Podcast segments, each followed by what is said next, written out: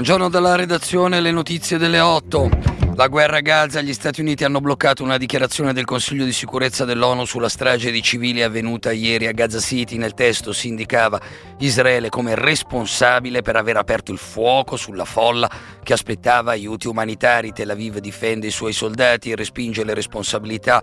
Sono almeno 112 morti, oltre 700 i feriti. Nella notte nuovi bombardamenti sull'enclave palestinese, oltre 30.000 le vittime dall'inizio del conflitto.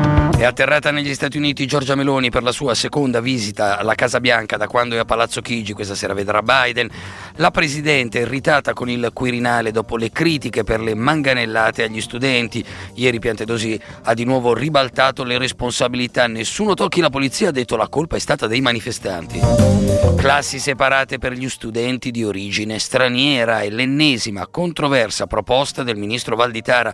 L'obiettivo colmare il deficit linguistico degli alunni con background migratorio, un'idea propagandistica, dicono le opposizioni, nelle scuole esistono già progetti validi che andrebbero rafforzati aumentando risorse e personale. Se l'Ucraina perde la guerra, la Nato dovrà combattere contro la Russia, così il capo del Pentagono Austin all'indomani del discorso di Putin che ha minacciato l'uso di armi nucleari in caso di intervento dell'Alleanza Atlantica nel conflitto.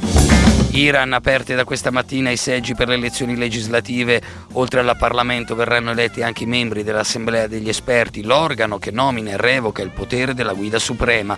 Boicottare il voto non è solo una necessità politica, ma anche un dovere morale, ha scritto dal carcere la Nobel per la pace Mohammadi. Sono le 8 e 2 minuti, per il momento è tutto, con le notizie ci risentiamo alle 8.30, buona giornata e buon ascolto. Dario